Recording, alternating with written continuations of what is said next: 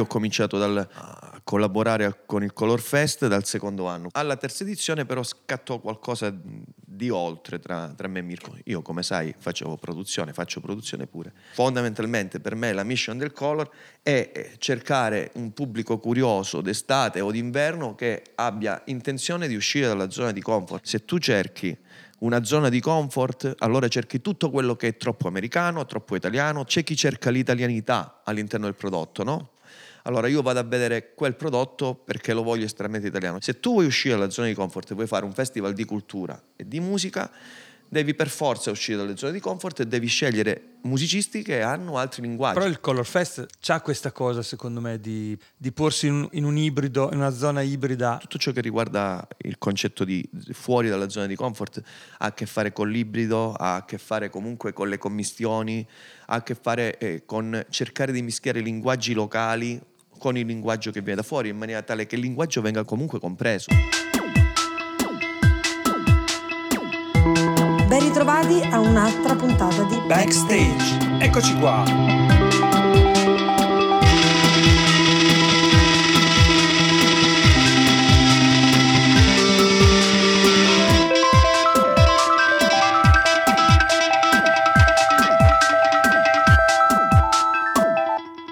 Il tema di oggi è l'italianità. Diciamo che negli ultimi anni eh, siamo fieri di questa italianità io mi ricordo che quando eravamo più piccolini, per esempio, c'era questa esterofilia no? di eh, imita un po' l'artista estero e vesti come quelli dell'estero, l'estero, l'estero, l'estero. Poi alla fine ci siamo resi conto che il nostro accento, che pure un po' viene, sai, preso un po' in giro all'estero quando parli inglese con l'accento italiano o napoletano ancora di più, a noi fa divertire, ci piace e ci rendiamo conto che alla fine in realtà è stato un punto di forza proprio per la nostra musica eh, che abbiamo fatto negli anni più recenti, cioè questa, questa, voglia proprio di esternare tranquillamente l'italianità, la napoletanità nel nostro caso anche. E c'è la controparte, perché poi allora si dice no, loro fanno musica internazionale. Che vuol dire fare musica internazionale? Nel senso che cosa rende una musica internazionale? No, io penso che per musica internazionale si intende quando eh, sei un artista che viene chiamato a suonare anche all'estero, che comunque in Italia eh, diciamo non, t- non, molti degli artisti italiani poi hanno successo all'estero. Eh, credo si parli di questo, poi perché, perché se no di che cos'è la musica internazionale? Cioè non ha senso, di... però ci sono delle musiche che sono tipicamente di quel paese, cioè rimangono relegate in quel paese perché sono musiche spesso che imitano l'estero, quindi se tu fai trap per dire un genere, ma non, non genere che imita di più che è un genere l'estero. che comunque esatto vuole imitare robe estere un americano si sente il trapper americano fighissimo fortissimo e l'italiano alla fine rimane un po' inascoltato cioè rimane ascoltato in Italia perché il suo pubblico è l'Italia diciamo poi è legato anche alla lingua ma, ma poi per questo motivo credo che poi non riescano a sorpassare i confini capito cosa ha detto lui? cioè lui praticamente ha ha risolto tutta la questione della giornata. Cioè lui praticamente ha detto se tu fai l'italiano c'hai più possibilità di diventare internazionale rispetto all'italiano che fa cose che sono internazionali perché gli arrivano da fuori. Era quello che dicevo oggi, cioè esatto, era quello che dicevi c'è te. un compimento di quello che sei che allora uno dice "Ah, io questo non ce l'ho, lo voglio". Lo porto di qua, come i pomodori portati all'America, esatto, oh, non ce li sì. abbiamo. Dobbiamo mettere qualcosa sulla pizza, che facciamo? Portiamo questo, lo porti che non è tipico, però è internazionale. È pure un rischio, ovviamente, eh, dire ah, io vado avanti per la mia strada e faccio questa cosa, però poi alla fine è, è pure più soddisfacente perché invece di provare a prendere da qui e da lì, imitare le, le, cose in voga che succedono in altre parti del mondo, poi alla fine fai quello che ti piace e se vieni chiamato a suonare in altre parti del mondo è bellissimo perché loro veramente vogliono te per quello che sei. Sì. E noi abbiamo tanto da, diciamo, non noi dico, noi italiani abbiamo tanto da raccontare di nostro, di della nostra storia, della nostra. Ma noi ci giudichiamo cultura. più di quanto non lo facciano gli altri, perché se tu vedi, per esempio in America, tutti dicono io sono un po' italiano, perché magari quando sono andati i prozii c'era uno che, che era uno solo. Io credo che in questo momento musicale, cioè di quello che è successo, noi diciamo sempre che quello che è successo negli ultimi sette anni musicalmente in Italia è stato più veloce e più d'impatto di quello che probabilmente è successo negli ultimi...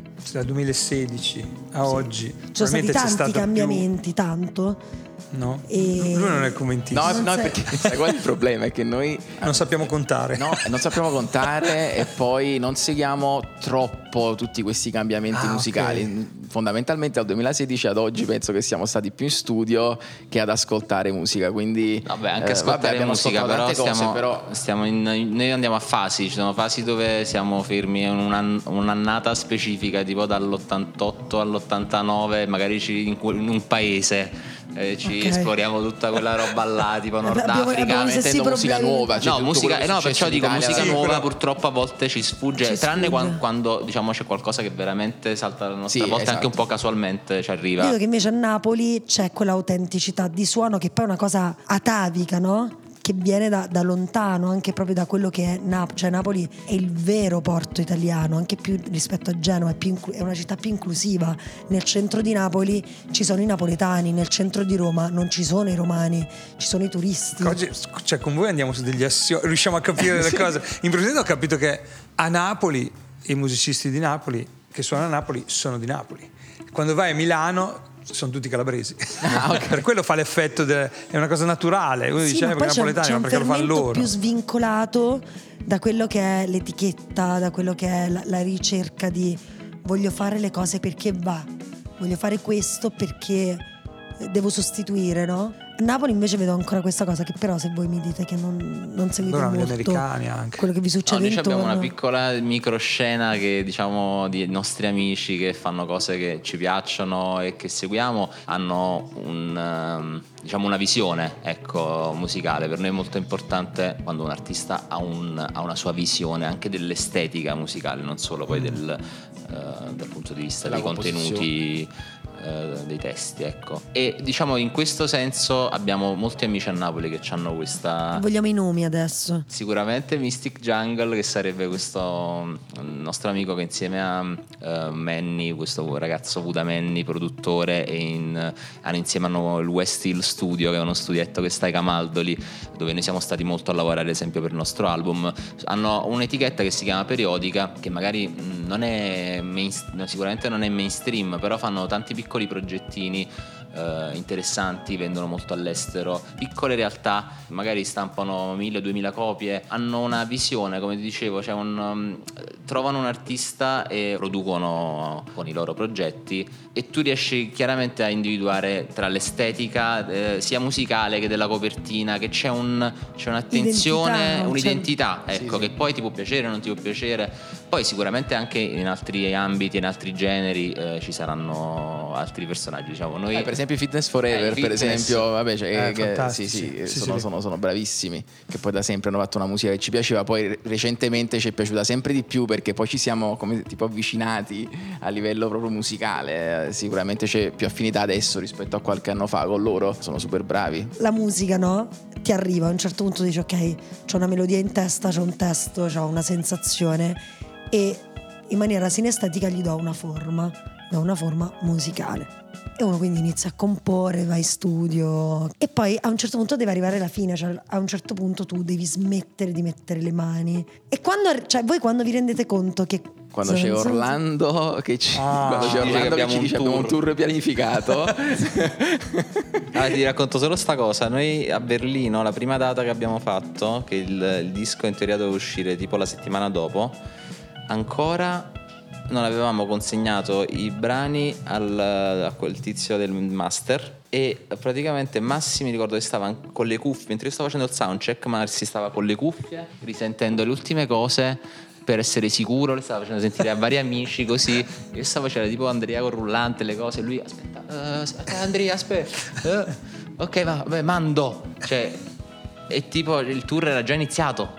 E quindi, cioè, per farti capire quanto siamo al- proprio all'ultimo, all'ultimissimo, poi alla fine dobbiamo farlo. Allora, secondo me il per- paradosso è che se tipo dopo una settimana c'è una cosa che inizia e finisce in una settimana, è probabile pure che in poco tempo la riesci a chiudere. Però appena scatta quel momento in più, poi non esiste più un momento di chiusura, secondo me, te, te ne devi convincere in qualche modo, non so come quale Ci può essere. Ci vuole Orlando. Ci vuole Orlando. Un No, no, Orlando. infatti, sicuramente Orlando Qualcuno che aiuta. da fuori ti dice: Sì, sì. Ragazzi, basta. Sì, sì. Eh, domani. Vabbè, poi nel nostro caso c'è stata la pandemia di mezzo. Diventa l'Orlando Sì, furioso. dopo c'è anche, sai basta. che sai, veniamo da, Sì, un da- dal No, tempo ma allora, infatti, devo dire una cosa: per esempio, se in questo momento, tra una serata e l'altra, ci mettessimo a fare musica, io sono convinto che in poco tempo uno potrebbe pure chiudere le cose perché quando la tua vita è frenetica, automaticamente tendi Sì. a- ad essere più veloce, secondo me, in tutto. Invece, sopra- già noi di nostro siamo- andiamo a volte un po' a rilento sulla composizione, ma poi durante la pandemia, dove tutto si è fermato, dove a un certo punto Orlando ci ha pure comunicato, ha detto ragazzi, avevamo un tour e noi dovevamo chiudere questo album praticamente 2020. nel 2020.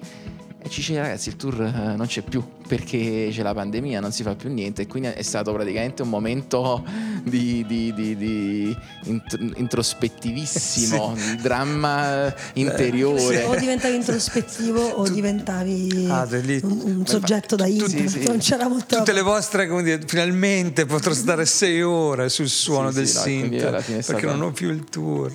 Poi è stato quel suono, è stato invece 6 ore, è stato 6 mesi, moltiplicato per... Sì, sì, divertentissimo. E dopo andare dal vivo com'è invece? Cioè quando appunto se, se in studio composizione voi siete così wow, poi dopo arriva dal vivo lì si gioca tutto invece in quell'ora, ora e mezza, due ore in cui le state facendo le canzoni. E lì come vi trovate? Benissimo. No, vabbè, sì, sì, sì, eh, no. Cioè, un po' perché in studio siamo io e Massi, nella diciamo in live siamo in 10, in 8, in Ah, ok. fonico in 9. La tua responsabilità è limitata a quello che devi fare tu in quel momento e la condividi con eh, persone che hanno comunque solcato palchi per 20 anni, quindi che hanno anche un'esperienza maggiore della nostra, che comunque siamo più topi da studio.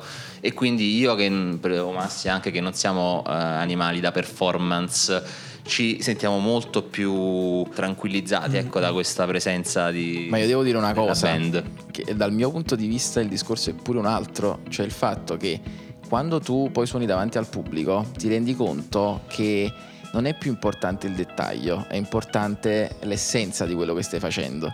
Cioè, eh, se noi producessimo in studio con davanti il pubblico, probabilmente saremmo molto più veloci a chiudere tutto perché ovviamente ti rendi conto che è una cosa mh, quasi istintiva. Dici ok ho fatto questa cosa, magari non è perfetta, ma magari è figa perché è così. Il problema per esempio della pandemia è che noi di solito quando facciamo pure delle bozze le suoniamo pure nei nostri DJ set, durante la pandemia si è fermato tutto, quindi non avevamo neanche più mh, un- la possibilità di provare delle cose con il pubblico. Quindi quando poi invece ti ritrovi subito dopo eh, la chiusura dell'album a, fare, a rifare i brani live, ti rendi conto che magari tante cose, suoni inutili che potevi tranquillamente evitare, eh, lì li eviti perché tanto hai otto persone nella band, Non- certamente non, non puoi 20, aggiungere altre cose e ti rendi conto che i brani vanno bene così. Quindi alle volte è pure una questione proprio di stare troppo tempo tra te e te, con mille possibilità, poi con le tecnologie di adesso, Sì. perché ovviamente all'epoca avevi possibilità limitate e quindi potevi registrare su dei nastri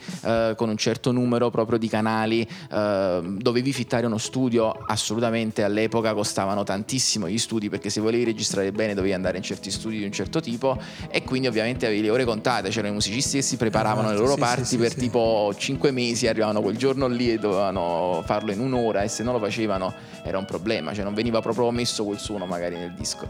E invece oggi tu puoi stare quanto tempo vuoi e quindi là la tecnologia secondo me da un lato ti aiuta e da un lato non ti aiuta. Ti lascia un po' in preda a te stesso. Sì. Voi a chi dite che assomiglia Massimo? Tu Andrea? Io dico che assomiglia a Borat, mi dicono. No, Orlando a chi assomiglia Massimo? Tu lo sai, non gliel'hai mai detto. Non è un giovane di Modugno, Pure un po' Enzo Carella. Gio- dai. giovane però. Sì, forse no, quello è più più Enzo Riccardo. Corda. Perché lui, lui è Borat.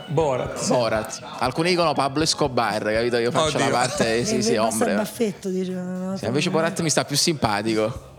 Basta un Voi avete baffetto. questa preoccupazione di- Somigliare agli altri. No, adesso- no, nel proporre la musica, anche l'aspetto visivo del, del palcoscenico, il- i vostri vestiti, eh, cioè ricer- come cercate suoni, perché voi siete cercatori di suoni e montatori di suoni, cercate anche abbigliamento, cappelli. Diciamo più suoni che vestiti. Che vestiti, eh, però, che vestiti. però, diciamo Quasi da questo tour già siamo un po' più Tanto coordinati passato. con eh, camicie colori un po' più tenici. Ah, siamo ok. Fabiana. c'ha- ma ci stiamo, diciamo, stiamo organizzando, però potremmo fare di meglio ancora. Cioè, c'è, c'è stato qualcuno che vi ha rimproverato, vero, in passato, che vi ha detto certo che se Vuole sempre Orlando che ci rimprovera. Eh, Orlando, sempre È Orlando. sempre lui. Grazie, grazie davvero. Grazie mille. Che grazie, Grazie a voi. a voi. E ci vediamo Grazie sotto tanto. palco. Alla prossima con un'altra puntata di Backstage, non perdetevi. Ginevra. Rimanete in ascolto. Ciao.